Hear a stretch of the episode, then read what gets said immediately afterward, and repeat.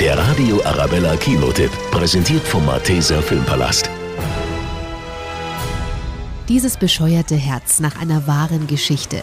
Lenny von Berufssohn. Er feiert jede Nacht durch, versenkt seinen Sportwagen aus Versehen zu Hause im Pool und findet das auch noch ziemlich lustig. Ich räume das morgen auf, okay? Lennys Vater, Herzchirurg, hat genug und besorgt Lenny eine Aufgabe. Ich habe in der Klinik einen Patienten. David, 15 Jahre alt, Herzfehler seit der Geburt. Ich möchte, dass du Zeit mit ihm verbringst. Soll das ein Witz sein? Kümmere dich um ihn, sonst bleibt der Geldhahn zu. Ob David seinen 16. Geburtstag erleben wird, kann ihm keiner sagen. Jeder Tag könnte sein letzter sein.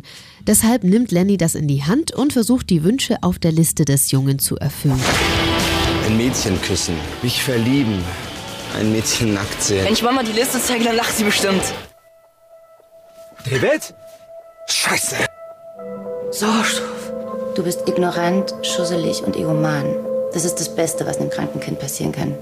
Man muss nicht jede Frau gleich heiraten, nur weil man sie mag. Doch, man muss ihr zeigen, dass man sie toll findet.